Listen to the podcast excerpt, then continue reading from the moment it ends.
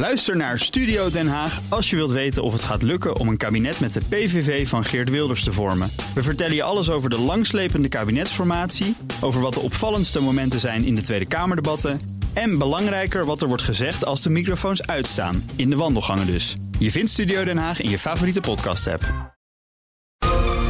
Heb jij de BNR-app al? Met breaking news in de podcast van Beckhovens Britten? Download de app en blijf scherp. BNR Nieuwsradio. Digitaal.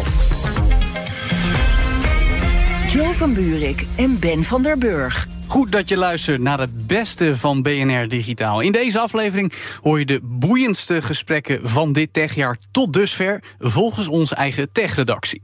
Dus Ben van der Burg, waar besteed jij nou graag je vrije tijd, zeker in deze zomer aan? Videogames spelen of, je moet kiezen, hele goede, maar door AI gegenereerde content consumeren. Hele goede content consumeren. Van AI, hè? Van AI. Ja. Gewoon in die, in die. Nee, je moet natuurlijk. Nou, de, met. Ik vind wel mooi dat. Kijk, je hebt natuurlijk je, je, hebt je Instagram timeline, mensen zijn eigenlijk verslaafd, kennen we allemaal. Maar dat je op meer elementen. Kijk, wij lezen heel graag technieuws en we gaan de diepte in met tech. Kijk, en dat is best wel soms ploeteren. Daar moet je echt wel doorheen. Het is best wel lekker als, je, als AI jou helpt om die dopamine aan te maken met ons technieuws die wij tot ons nemen. Dus dat wij een timeline hebben. En dan zeg jij gelijk, want ik heb echt, nee Joe, dat is heel erg. Ik heb kennissen, ja? Ja, Ben. die gebruiken eh, TikTok als technieuws.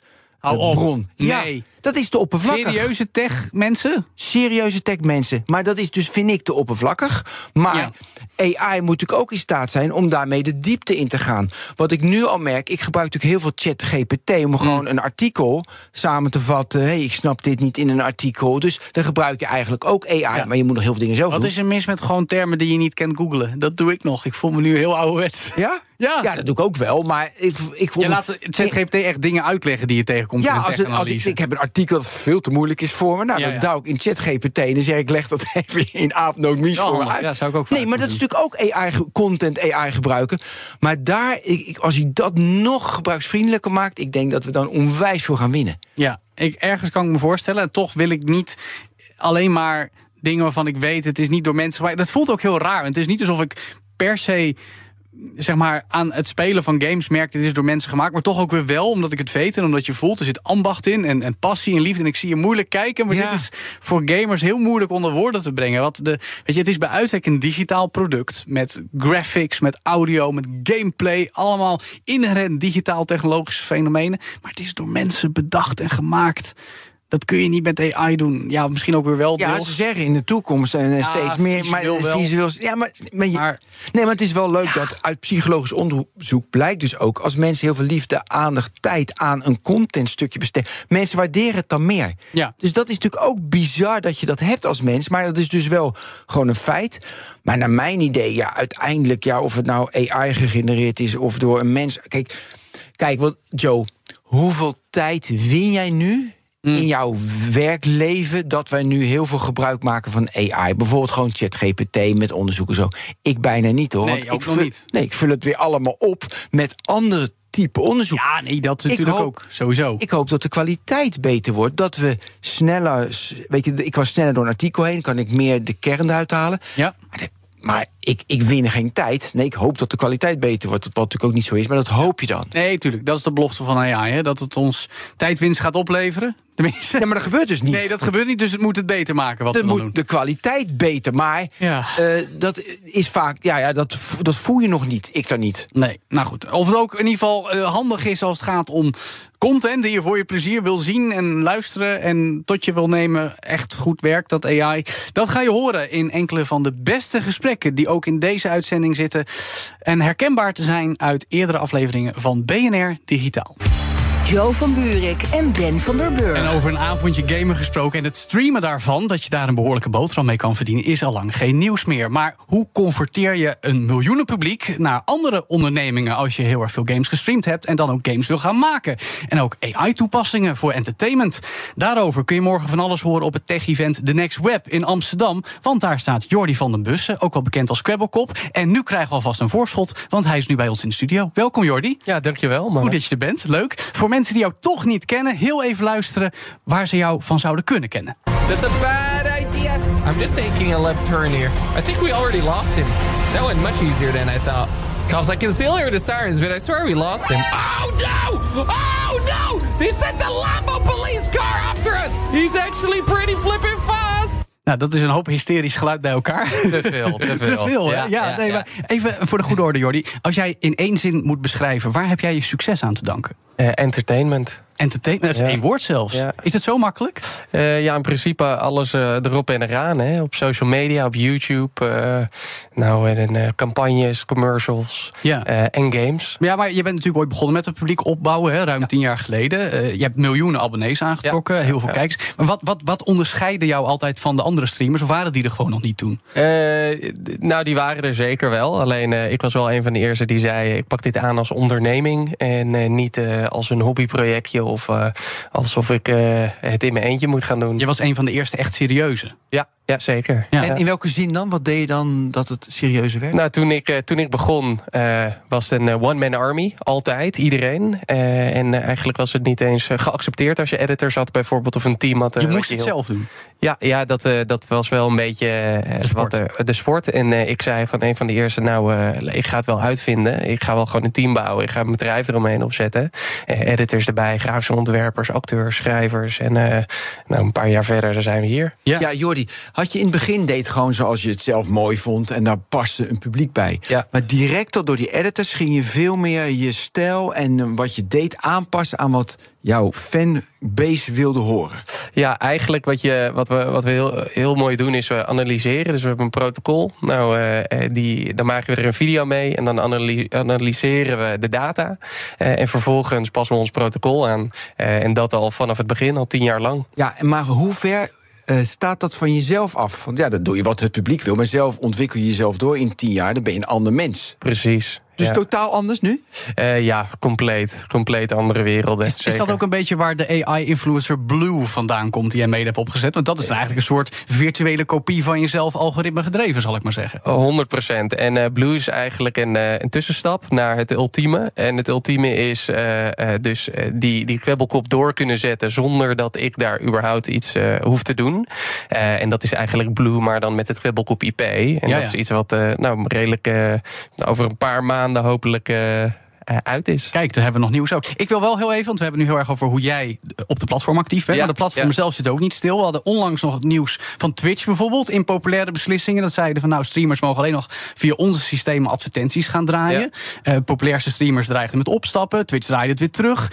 Is dit een teken aan de wand van ergere dingen? Dat er eigenlijk een soort conflict situatie aan het ontstaan is. Ik kijk ook naar Reddit, waar nu de subredditors in opstand komen. Dat er een soort verzet komt tussen de mensen die actief zijn op de platforms en de eigenaars van de platforms. Nee, ik denk zeker niet. eh, ik denk een beetje toeval dat Reddit en Twitch eh, momenteel tegelijkertijd.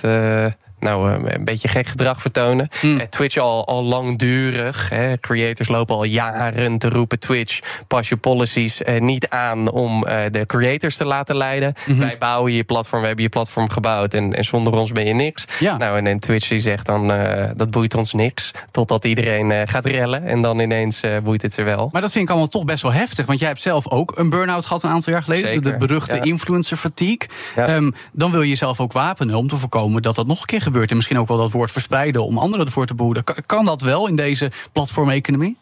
Eh, een, een burn-out eh, voorkomen? Nou, nou ja, om te voorkomen dat de platforms jou als maker in een burn-out duwen. ja, zeg precies. maar. Voorkomen dat dit soort problemen blijven bestaan. Want het is natuurlijk hartstikke ongezond, toch? Ja, zeker. Kijk, uiteindelijk doe je het zelf. Ja. Eh, dat is het allerbelangrijkste om te weten.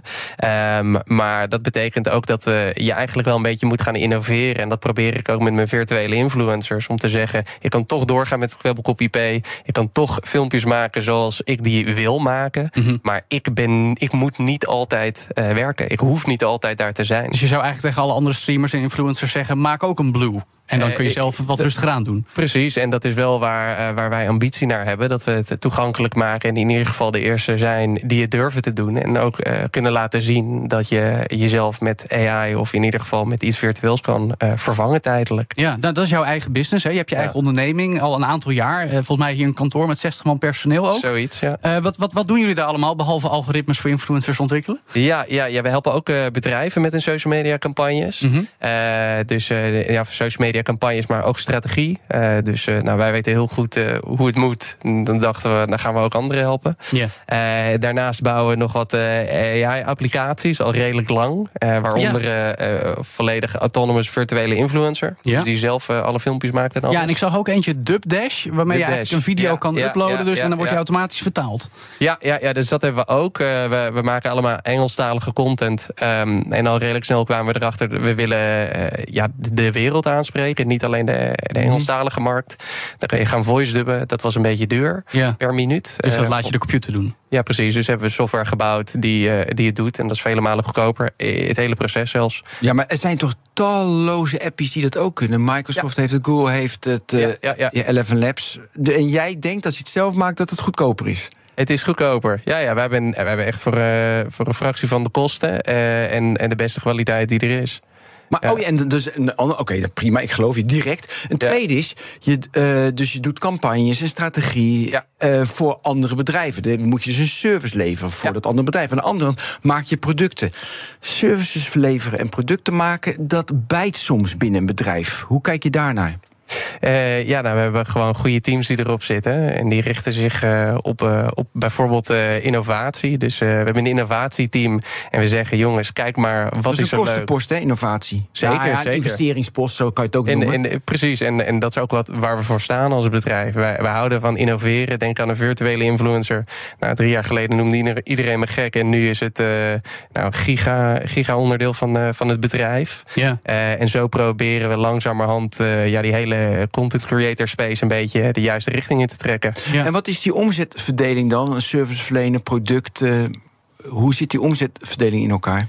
Ja, ik denk dat onze influencers ongeveer de helft van, eh, van onze omzet eh, opleveren. En dan bedoel ik onze eigen influencers. Denk aan de Kwebbelkop en Blue en nog de andere kanalen die we hebben. Mhm. Eh, ja, en dan eh, eh, de, de rest van de projecten, de andere 50 procent. Ja. Laten we het ook even over een van die nieuwe projecten gaan hebben. Het nieuws van afgelopen week, moet ik zeggen. Een nieuwe game, een echte game, Hellskate. Ja, deze heb ik dan niet meegerekend in de percentage. Nee, maar die komt er dus bij. Ja, ja, ja. Laten we heel even luisteren hoe jij hem hebt aangekondigd. Hellskate takes place in Wertheim.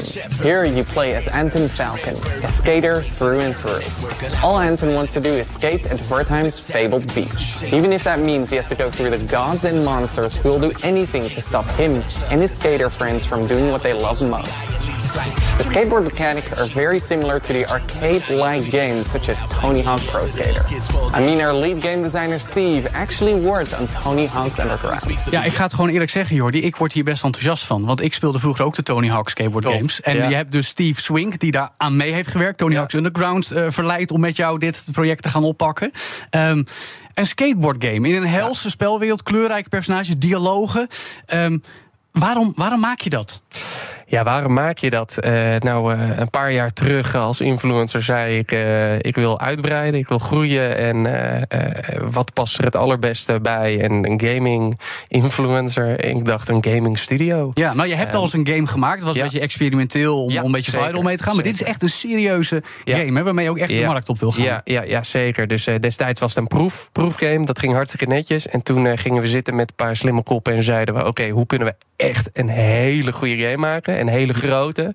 Eh, en dat is eh, ondertussen nou, vier jaar geleden geweest. Ja, je zegt ik wil hem maken, maar toen je die video's ging maken, analyseerde je heel erg het publiek en Ja. dan weet je van dit moet ik brengen. Is dit hetzelfde gebeurd? Dus je analyseerde waar. Maar een skateboard game in een helse wereld. Ja, ik, Joe zit voor in de gaming, ik niet.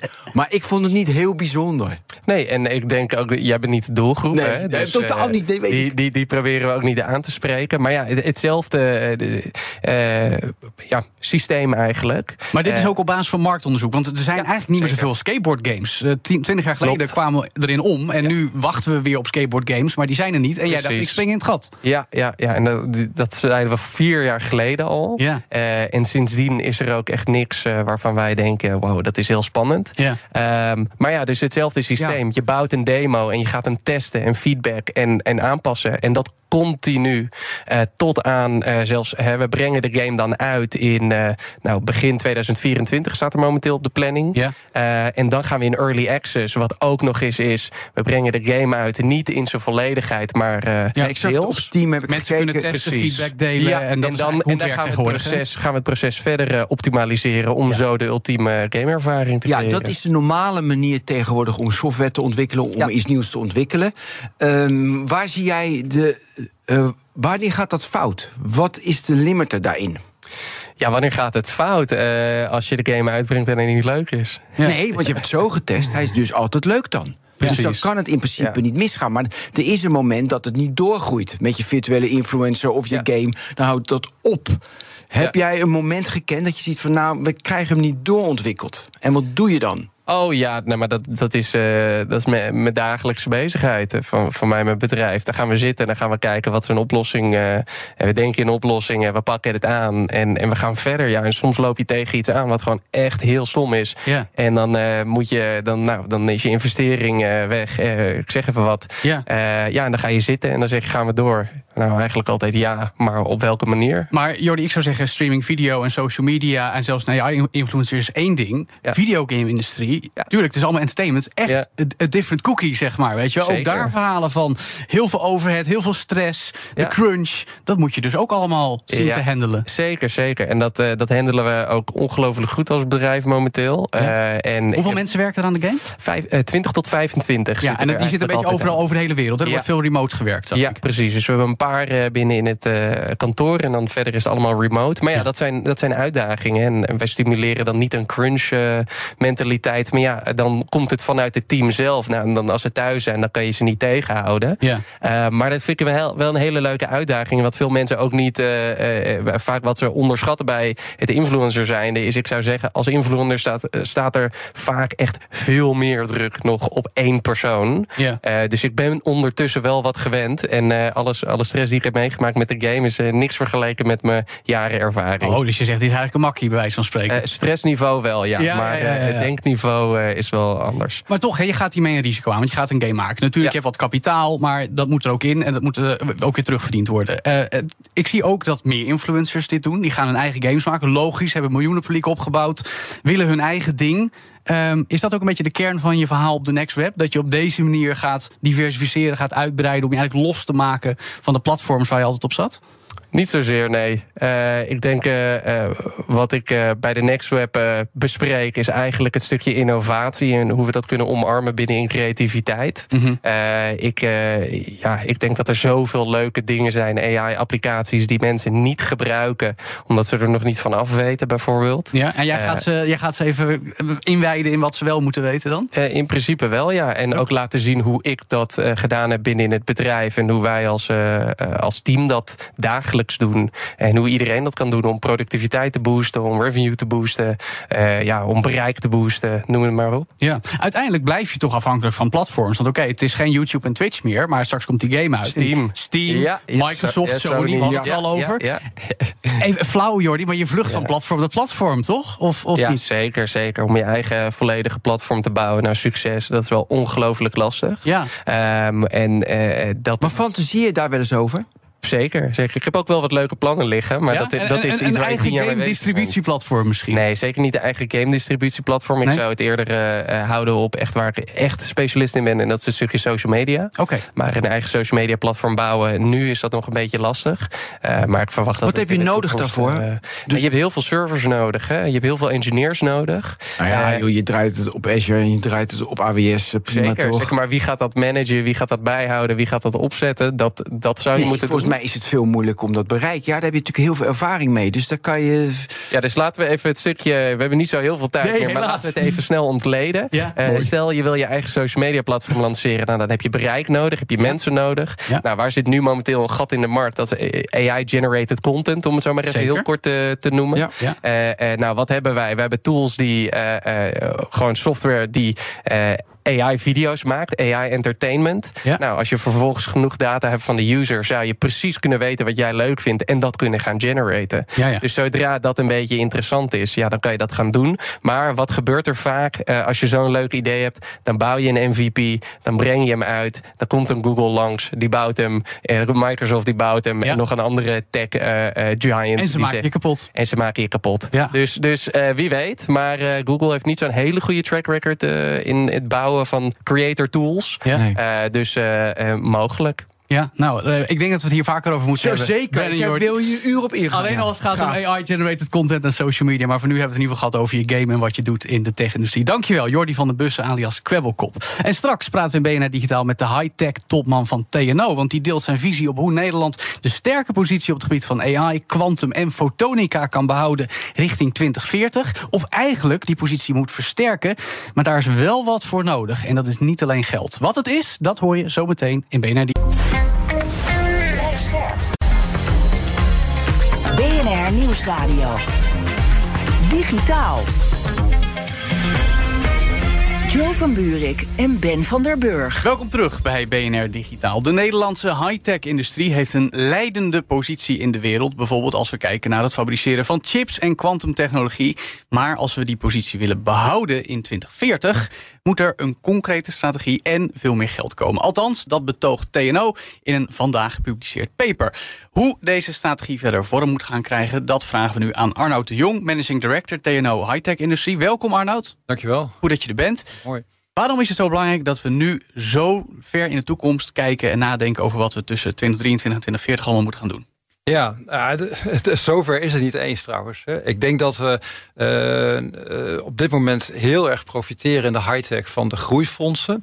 Maar die lopen wel eh, over zes, vijf, zes, zeven jaar uit. En dan zullen we toch een beetje droog koken naar die 2040. En, en we zien dat, die, eh, dat we allereerst zeg maar dan nog geen high-tech strategie hebben gedefinieerd. Dus daar Oké. pleiten we heel erg voor. Ja. Dus die Eh, hebben we eh, nog niet eens Die hebben we niet. We werken aan We doen maar wat met Die gaan we nu formuleren hè, vandaag. Ja, in deze nou, In 22 deze minuten. 20 minuten. Ga verder, Arnoud. Ja, en, en, en vooral hè, natuurlijk ook ehm, op de juiste dingen structurele financiering dan inzetten. Hè, dus vooral die periode tussen, tussen eh, 30 en 40, Ja. daar niet droog koken met een hele goede doelstelling. En daar kan ik daar op terugkomen wat Ja, we dan, ja. want we gaan hem nu definiëren, daar ben ik er wel bij.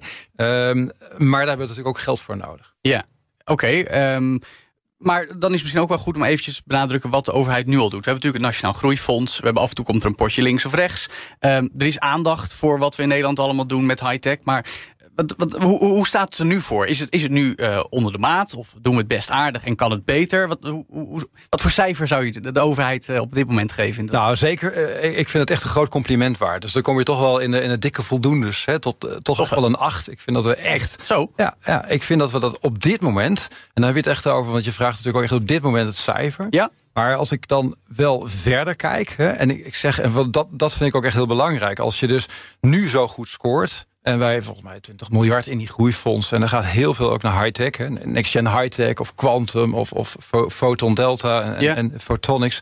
Daar gaat heel veel geld heen... Ehm, maar nogmaals, dat heeft wel een limiet dadelijk, namelijk eh, zes, zeven jaar. Ja. En, en ehm, het vereist toch echt wel een langere, een langere termijn visie... om dat echt dan ook te gaan, eh, te gaan oogsten wat we dan gaan creëren. Ja. Maar ik wil heel graag die strategie een beetje uitdiepen. Dat vind ik interessant. Die Geef maar voorzet, visie. Ja, nou, wat gaan we doen? Eh, Je hoort natuurlijk photonics inderdaad, quantum investeren. Welke richtingen? Is de mate van prioriteiten stellen inderdaad? Eh, ja, zeker prioriteiten stellen. Nou, kijk, ik denk hè, dat is, dat is, dat is, dat is eh, het doel van de, van de strategie is dat wij in 2040 een handjevol nieuwe ASML's hebben. Dat Zo. zou het streven moeten zijn. Nou, als je dat. Nou, gaat het even niet om, ik even uitleggen, dat, dat gaat niet om de grootte van het bedrijf of de, impact. marktkapitalisatie, maar de Maar de impact. impact, denk ik, ja. Aan de impact die definiëren, of die, dat is een woord eh, wat ik graag gebruik, of ten twee, control point. Je, hebt een, een, je zit in een waardeketen, Ja. per definitie zou ik zeggen, een mondiale waardeketen. En je wilt, je wilt daar een, een positie creëren waar die hele wereld, als die wat gaat bestellen of, of dat wil gaan produceren, dat ze bij jou in Nederland dat komen shoppen. Dat, Ja, is, dat is het ASML dat verhaal is moment. ASML-verhaal, Ja, precies. Ja. Nou, en, en wij hebben, en dat is het goede nieuws, denk ik... Hè, daarom ook deze strategie die we dus willen uitrollen. Eh, het goede nieuws is, eh, we hebben absoluut het potentie voor, voor een handjevol van zulke uh, ASML'en, nieuwe ASML'en te gaan creëren in Nederland. Dus die control points. Wat je dan nodig hebt is. Nou, man, ja, wat je nodig hebt doen zo. Welke, wat, waar zie je nu al? Want ASML is natuurlijk ook, dat duurde ook tientallen jaren voordat ASML ASML is. Welke zie je nu al van, oeh, even drie noemen. Dat is een potentiële ASML'er en dat ook en dat ook. Ja, ik ga geen namen bedrijven noemen, want dat zou echt glazen bol zijn. Maar ik probeer je wel die vraag te beantwoorden door te zeggen... neem, neem het hele duurzaamheidsvraagstuk... waar we natuurlijk met high-tech fantastische oplossingen gaan hebben. Ja. Nou, een beetje ingewikkeld, maar atomic layer deposition... hoe leg je atomen heel dun neer... Nou, die hebben we al, al heel lang. Ook in Nederland zijn we daar gewoon koploper op bepaalde vlakken... om die te gebruiken in technologieën die we nu kennen. Ja. Maar stel dat ga je nu ook in, wat we dus doen, hè, ook bij TNO... en ook in bedrijven en in spin-offs van, van TNO... Uh, eh, zetten wij dat om naar een technologie... Nou, nee, die technologie die gebruiken wij om nieuwe batterijen te gaan, gaan maken. Heel mooi. Waarbij het, het kunstje dan eigenlijk is niet per se die batterij straks maken, maar de machine maken die die batterij kan maken. Ja, dus het gaat erom, we moeten kijken waar in die waardeketen willen we gaan zitten. Dat we ons uh, zeg maar, eh, een danige positie garanderen dat we gewoon niet te vervangen zijn. Eigenlijk. Ja, ja. een tweede voorbeeld. Want ik wil, uh, um, als, we, als we nu naar grote trends kijken, mm -hmm. en, en ja, die gaan toch wel gebeuren. Hè, dat is, en ik denk dingen als AI bijvoorbeeld. Hè, wat yep. betekent AI? Nou, ik ga niet in nu op, op de platformen, economieën die daar ontstaan, grote Amerikaanse bedrijven wellicht. Maar één ding is zeker. We zullen met z'n allen meer data gaan, gaan, gaan transporteren. Nou, dat veroorzaakt eh, heel veel hitte, heel veel energie. We zullen die chips in die datacenters zullen we dus ook gewoon efficiënter moeten maken. En, en um, um, zullen waarschijnlijk, en dat is uh, een tweede voorbeeld, zullen fotonisch gaan worden. Hè? Dus dat je eigenlijk fotonica, licht op een chip pakt. Dat ben je heel simpel uitgelegd. Ja in de, in de werkelijkheid heel moeilijk. Met hele grote voordelen. Met betrekking tot, tot energie, uh, de data die je kan transporteren, um, de, de, de hitte die dan niet ontwikkeld wordt. Ja. Uh, dus dat zijn dat is dus een tweede energiezuider. Ja, ja. Een, een, derde is uh, misschien daar heel dicht in de buurt zitten, is het, uh, het communiceren met licht. En dan ja. heb ik het over grote afstand, communiceren met licht, dus lasercommunicatie, optische communicatie. Waarbij je dus nu, nou, we zitten hier bij de radio die uiteindelijk via een, een soort van radiofrequentie, hè, letterlijk jullie, jullie brood, zeg maar, ja, ja. zenden uit. Um, maar stel dat zou je van een point-to-point -point naar de andere wereld willen doen met heel veel data, een paar terabyte die je in een seconde wil, wil overzetten, ja. dan zou je dat met radiofrequency niet lukken. Nee. Dan zou je dus wel met, met optische communicatie kunnen, ja. liefst dan via een satelliet.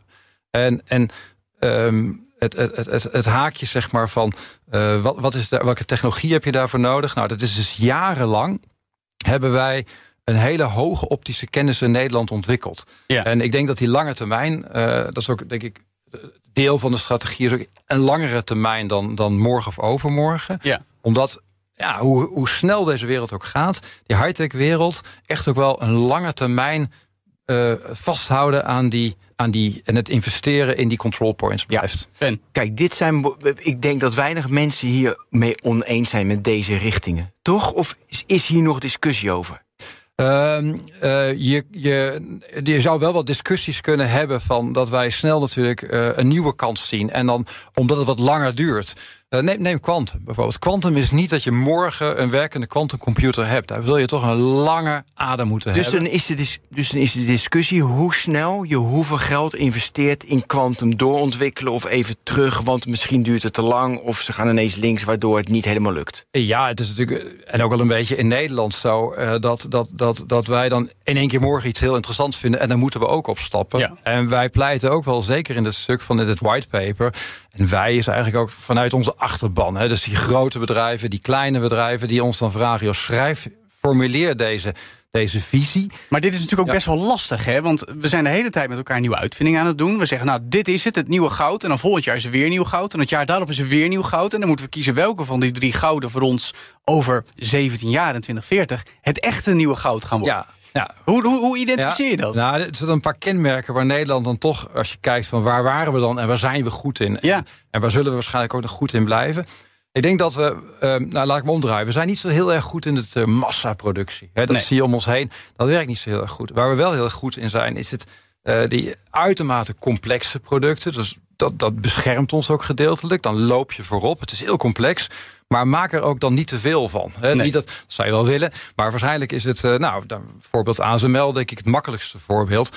Eh, ik weet niet uit mijn hoofd precies hoeveel EUV-machines zijn. Nee, nee, maar die hebben daar tientallen jaren in geïnvesteerd Ja. om daar te komen. En doordat ze zo lang dat geloof hebben gehad, hebben ze de positie die ze nu hebben. Precies, want want Lange, ASML, lange termijn. ASML eh, viert dit jaar volgens mij zo ongeveer 40 jaar bestaan. Ja, precies. Dus het is zeker niet een, een, een, een start-upje nog. Daar zijn ze al lang uit. Ja. Nee, maar dat is helder. Maar het punt is, zij hebben dat lang gedaan. Natuurlijk ooit met beperkte middelen. Die zijn langzaam zeker gegroeid. Nu zijn ze een gigantisch bedrijf.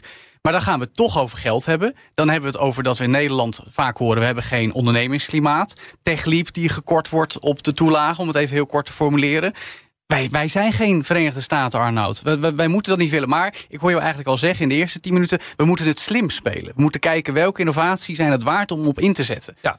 Is dat, is dat dan ook de hoofdgedachte van de strategie die we aan het formuleren zijn? Ja, de hoofdgedachte is zeker weet je, het extreem van Amerika nemen en heel veel geld. En dan gaat wel iets lukken. Dat Ja. voor Nederland, nou, dat gaat niet werken. Dat weten we zelf. Dat is ook denk ik een no-brainer. Mm. Dus dan gaat het er wel om inderdaad van hoe plaats ik, ja, ik zeg maar in beeldspraak, hè, vangrails hè, richting mijn strategie. Ja. zodat ik binnen die vangrails eh, keuzes durf te maken, maar wel vast blijf houden aan bepaalde principes. En principes is inderdaad gewoon, het moet complex zijn. Ja. Je moet jezelf ook beschermen, maar je moet ook ehm, ehm, eh, je rol in die waardeketen echt weten te definiëren. Ja, maar die rol is dus vrij laag. Dus helemaal in het begin. Het maken van machines. Dus niet het maken van een applicatie die mensen gebruiken. Dus wij zitten, om in die stack maar weer even te noemen... we zitten daar laag in, toch? Want je zegt machines maken. Ja, ik heb, ik heb ehm, eh, met onze achterban, maar ook een beetje persoonlijk... lang in de industrie en ook lang in het buitenland gewerkt te hebben... Mhm. Gewoon ook naar de kracht van Nederland kijkt... dan mogen wij daar misschien ook wel best wel wat trotser op zijn... Hè, op die positie en wat wij bereiken... Ehm, en ik denk dat het helemaal geen streven moet zijn... om alleen maar de OEM te zijn hè, van bepaalde technologieën. Mm. Ehm, ehm, nog een keer het voorbeeld van batterijen. Als ik batterijen energieopslag in het algemeen. In de toekomst gaat het natuurlijk een mooie uitdaging zijn. Hè? Dus wij noemen dat dan high-tech voor duurzaamheid. Nou, dan zullen we onder andere batterijen moeten gaan hebben als maatschappij. En als je alleen al kijkt naar automotive, is het denk ik geen slimme keuze om die batterijen in Nederland te gaan produceren. dat kunnen ja. mensen wel vinden, maar ik denk dat het veel slimmer is om die machines, die eigenlijk nog complexer zijn, om heel eerlijk te zijn, te gaan maken in Nederland. Ja. Dat zou nou een control point kunnen zijn. En misschien wel het kernstuk. Hè? Want Ja. laten we die machine een beetje ontrafelen. Dat ga ik hier niet doen. Maar Nee. dan zou je in het kernstuk van die machine moeten zitten. Ja, snap ik. Maar goed, ik hoor jou toch ook zeggen... we moeten heel erg goed keus maken. We moeten het ook gewoon gaan doen. Ik las ook in jullie paper... om de Nederlandse concurren- concurrentiepositie in high-tech te behouden... moet de sector 150% productiever worden. En dat is mijn vraag aan jou. Is dat een kwestie van meer geld, meer efficiëntie, betere keuzes... of gewoon AI gaan gebruiken?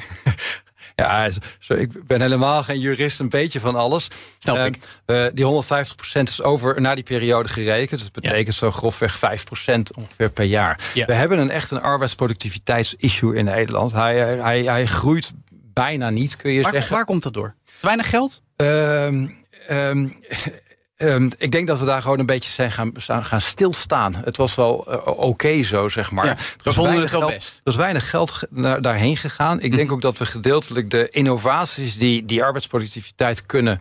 eh, kunnen verhogen. Dan gaat het toch over digitalisering van, van processen, eh, ehm, robotisering, et cetera. Dat hebben we nog niet voldoende omarmd. Als je dus die 5% per jaar wilt gaan, eh, gaan halen, dan zul je inderdaad een stukje moeten gaan investeren. Je zult ge- moeten gebruik maken van nieuwe technologieën. AI, inderdaad, hoort daarbij. Maar ehm, zeker ook ja, investeren in, eh, in, in, in, in digitalisering van, van de maakindustrie. Digitaal. We praten door over de ontwikkeling van de high-tech-industrie in Nederland. Want volgens TNO, dat hierover vandaag een paper heeft uitgebracht... moet er een hoop gebeuren om in 2040 de helft van de omzet... uit nieuwe waardeketens te laten komen. En daarover praten we door met Arnoud de Jong... managing director van TNO High-tech-industrie. Arnoud, ehm, jullie benoemen expliciet ook de veranderende wereldorde. Hè? De, Eén globale wereldmarkt is niet meer vanzelfsprekend. Er zijn tegenstellingen in de wereld. Als we alleen al kijken naar het Westen, Rusland en China... Ehm, hoe, hoe nemen we die uitdagingen mee in het formuleren van een lange termijnstrategie? Want wij wisten twee jaar geleden helemaal niet dat de wereld er nu zo uit zou zien. Of laat staan tien jaar geleden. Nee, nou, we, zien eigenlijk grofweg vier transities, zien wij. Eh, duurzaamheid, ongeacht deze landen, zeg maar, zal het een wereldmarkt zijn. Er zit een transitie, daar kun je ook heel veel, als je goed positioneert, heel veel geld gaan verdienen. Hetzelfde geldt voor veiligheid en defensie. Ik denk dat zeker ook die uh, autonomie daar een groot, grote rol gaat spelen. Maar ook daar zullen wij dus een transitie gaan. De derde is, is digitalisering. Mhm. En het vierde is een, uh, ja, een gezondere samenleving. En, en eigenlijk formuleren wij dus een high-tech voor. Een van die vier transities. Of vier keer een high-tech oplossing. Hè, dus als je, als je kijkt naar... Uh, um, ik had het straks over licht, hè, dat kan gebruiken. Maar dat kun je ook gebruiken voor um, een, een, een, nieuwe medische apparatuur te gaan ontwikkelen. Ja, ja, ja, ja. Maar op je vraag naar de, naar de veranderende wereld... Um, uh, de, de, uh, uiteindelijk de de concurrentiekracht zeg maar, van Nederland staat daarmee wel echt onder druk. Ja. Dus dan moeten we ons goed realiseren dat die andere landen, ook, ook, dat zien we ook om ons heen, fors investeren. Dus blijft het ook voor ons heel erg belangrijk om vanuit die, ja, die, die krachtenvelden, zeg maar, het goede te blijven doen. En dat gaan we niet winnen door alleen maar nog meer geld. Daar pleit ik ook niet voor. Om, nee. het, is, het is niet een, een rupsje nooit genoeg. Nee, maar ik bedoel maar te zeggen, twintig jaar geleden zeiden we China mooi, daar moeten we zaken mee doen. Nu zeggen we China, jullie mogen geen machines van ASML meer hebben. Ja, omslag geweest. Dat klopt. En toch denk ik dat we ook uiteindelijk ook een, een, een, een, een, een samenwerking en een afhankelijkheid wederzijds van China je, zullen hebben. Juist, Ben? Want, nou, omdat je inderdaad in een waardeketen denkt. Dus als je de machines maakt, die moet je toch ergens verkopen. En, en de leveranciers, ASML heeft heel veel leveranciers, moet je toch ook weer in de keten denken. Dus het uiteenvallen, de, de, de grote verschillen in de wereld, is juist ook heel lastig om daarop te anticiperen naar de toekomst toe. Dus hoe ga je dat doen? Ja, nou, ik moet er wel bij zeggen. Um, ik zit hier namens het Kennisinstituut, onze achterban natuurlijk de bedrijven. Van, ja, ja, en die, die, uh, de bedrijven zijn natuurlijk ook echt aan, de, aan, aan zet hè, om dit in te gaan vullen. Als ik het heb over die, die kansen van die, die, die, die, dat handjevol nieuwe ASML-bedrijven mm -hmm. hè, op die control points. De bedrijven dat moeten gaan doen uiteindelijk. Maar dat, dat, dat, dat wij in Nederland altijd succesvol zijn in mondiale waardeketens, dat blijft overeind staan. Ja. En ja, dan ga ik nu niet heel erg. En omdat ik het ook niet weet van hoe is precies de samenwerking met China. Maar we zien natuurlijk ook dat. Uh, onze achterban, dus die grote kleine bedrijven, zijn ook echt afhankelijk. En ook zij weer omgekeerd afhankelijk van, van China. Ja. Dus dat, dat uh, blijft elkaar echt wel vinden. Ja, maar oké, okay, dan gaan we even de blik op het Westen richten, op de VS. Want dat is ook toch al wat protectionistischer geworden de afgelopen jaren. Tuigt ook gigantische subsidieprogramma's op voor de chipsproductie bijvoorbeeld. Ja, dat doen we in Europa ook. Maar in de VS doen ze met nog meer geld. Um, Moeten wij dat dan blijven volgen om, om, om, om daar mee te gaan? Of moeten we het gewoon op een heel andere manier doen? Ja, de slimmigheid, dat hebben we natuurlijk al een beetje vastgesteld. Mhm. Maar, maar wie zijn dan nog wel, weet je, in dat geopolitieke spel... met wie kunnen we dan nog wel op een positieve manier rekening houden... om te zorgen dat we langer termijn nou, relevant zijn? Precies, als je relevant wil blijven, zul je dus aantrekkelijk moeten zijn. Ja. Wij, wij zeggen dat als je goede keuzes Bedrijven maakt, naar Nederland halen. Bedrijven ja, naar Nederland halen of, of uh, um, spin-offs hier groot laten worden. Ja. Uitdaging op zich, hè, daar had je het net heel even over natuurlijk. Maar ja. um, dat, dat um, zolang jij toch even terug naar dat control point weet te houden. Ook voor een, voor een Amerikaans bedrijf of, of een grote dominante partij in Amerika waar je dan net aan refereert. Mhm. Dan, dan gaan ze echt wel in Nederland dat ook shoppen. Eh, Dat doen ze nu trouwens ook al. Ook bij ons, ook bij TNO en ook bij, bij grote bedrijven in Nederland. Het is natuurlijk niet zo dat zij met al hun protectionisme dan ook alles meteen kunnen. Ja, ja. Maar als in van, uiteindelijk moeten we zorgen dat, we, dat zij ons ook nodig hebben. En of dat nou is door dingen te faciliteren... of gewoon de kennis hier in huis te hebben. Um, maar dat, dat nou, ook... En ook het echt kunnen maken. Hè? Ja, ja, ja, die productiviteit. Ja, ja, ja. Nou, Maar- dat je het echt ook kan hier in Nederland. ja, maar die spin-offs vind ik ook interessant. Want we hebben zoveel kennis in Nederland. We hebben zoveel knappe koppen. Waarom lukt het dan niet? Is dat een cultuurprobleem om die allemaal in-house binnen Nederland zeg maar, groot te maken tot die nieuwe ASML's? Waarom, waarom gaan ze toch weer ergens anders naartoe? Ehm, nou, of altijd ergens anders naartoe gaan, dat is ook een beetje Nee, tuurlijk, want tuurlijk. natuurlijk lukt ook wel heel veel. Eh, uiteraard. Eh, maar en- hoe zorgen we dat we ze allemaal in de kruiwagen houden? Ja, nou, ehm, ik denk dat we allereerst toch wel het latje echt wel hoog moeten leggen. Dat doen wij ook echt bewust. Hè. Dat pleiten we ook voor. Wat ik daarmee bedoel is, ben je echt, heb je echt een, een unieke positie dan in zo'n waardeketen? Want we hebben natuurlijk ook heel veel spin-offs die, ehm, denk ik, kan iets. Dat klopt ook wel. Ehm, maar, maar uiteindelijk de, het echte, gaat het wat helemaal worden of niet, zeg maar? En, en, en wordt het echt een hoge marktkapitalisatie? Ga je dat control point worden? Ja, dan zul je toch echt aan die voorsprong moeten blijven werken en echt uniek moeten Ja, zijn. maar het gaat over strategie, dus eh, ook van hoe kom je daar? Heb je alle middelen en wat zijn de internet eh, en waarvan ben je afhankelijk om het wel te laten eh, lukken? Ik denk dan bijvoorbeeld aan voldoende mensen op de universiteit die aan die machines kunnen werken. Ik denk dan aan de, de afhankelijkheid van leveranciers. Je bent Nederland, waarom denken we niet meer in Europa? Hoe kijk je daarnaar? Nou, ik denk, we, we zullen zeker, dat is ook ehm, heel belangrijk, meer naar Europa moeten kijken. Maar ook je, je spreekt ook de, ja, de, de capaciteiten aan, hè, de workforce. nee, daarom. En, en dat is, dat is ehm, ehm, zeker gepaard met die 5% groei in arbeidsproductiviteit. Ook daarop natuurlijk een stuk antwoord. Want ja, we zien dat dat een, eh, een, een probleem was en is en zal blijven waarschijnlijk voor een Ja. langere tijd. Zeker. Dus daar zullen we mee, mee moeten dealen. Ehm, we zullen dus ook moeten blijven investeren in, in, nou, in, in, in eh, en hopen, zeg maar, en dat is ook een beleid voor nodig zijn, dat er genoeg mensen van, van, van technische universiteiten afrollen die ons kunnen helpen. Maar de pool is natuurlijk breder dan Nederland. Dat moet ik er meteen bij zeggen. Zolang je een magneet bent, neem ik, neem ik Quantum. Dat is Nederland een goed magneet in, in Delft voor. Ja. En daar, daar zie je dat, dat je ook aantrekkelijk bent, hè, ook voor buitenlands, om naar, naar Nederland te komen. Om op het gebied van Oh, maar- quantum te Maar exporteren. dat vind ik interessant, want deze week nog in het nieuws... tenminste vanuit Amerikaanse persbureaus notabene... dat Nederlandse universiteit mogelijk studenten van buiten de EU... nou ja, toch zouden moeten gaan weren wellicht. Dus natuurlijk mede de angst dat er know-how naar bijvoorbeeld China eh, wegvloeit. Ehm, dat, dat is dan toch wel heel lastig. Want we willen ook die goede mensen... die misschien geen bedreiging zouden zijn voor onze positie in de markt... wel naar Nederland kunnen halen. Is, is, is, is, dat, is dat dan ook weer een nieuwe uitdaging die Ja. we moeten tackelen met elkaar? dat is een echt een, nieuwe uitdaging die we moeten Ja, tackelen. en, en eh, doen jullie dan ook mee in dat gesprek? Want er zijn wel belangen om die mensen toch ook naar Nederland te trekken als Ja, magneet. we zal zeker meedoen in dat gesprek. Omdat Nou. we niet, niet alleen als organisatie, maar ook hè, voor, voor onze rol in het ecosysteem, zeg Ja. maar. eh, vind ik belangrijk dat we, dat, eh, dat we daar een, een, een prominente rol in nemen. Het We moeten is geen protectionistische universiteitsstrategie eh, gaan uitrollen, denk ik. Hè? Ik denk dat, dat ehm, en als ik dus, hè, want onze achterban vroeg ons uiteindelijk van, joh, schrijf deze visie eens op. Dat is jullie rol en wij nemen onze verantwoordelijkheid daarin. Ja. Dan, dan denk ik dat eh, een, een eh, protectionisme hier ook niet van afdruipt. Hè. Nee. Ehm, nogmaals, als je, als je over nieuwe waardeketens, want we zeggen natuurlijk ook dat wij 50% van, van de, het geld dat wij als high-tech gaan verdienen in 2040 zijn, komt uit nieuwe waardeketens. Ja. Ja. dan zul je dat niet uit de Nederlandse markt gaan halen. Nee, dat, dat- mogen duidelijk zijn. Dus ja, het blijft een uitdaging om dat te omarmen. Ik wil ook even concreet naar de investeringen. Dus, eh, dus het groeifonds, hoeveel hebben we per jaar tot 2040 nodig... dat er gewoon erin gespompt moet worden? Om die doelstellingen te halen, die, die 50%, die productiegroei enzovoort. Nou ja, als je, als je nu zeg maar... Bedrag die- noemen. Als je nu... Ja, ja ik ga hem onderbouwen. Ja, ja, ja. Als je nu een, ehm, naar drie belangrijke groeifondsen kijkt... Hè, dat is eigenlijk een beetje het antwoord waar ik voor pleit... dat die ophouden over vijf tot Ja. zeven jaar ongeveer...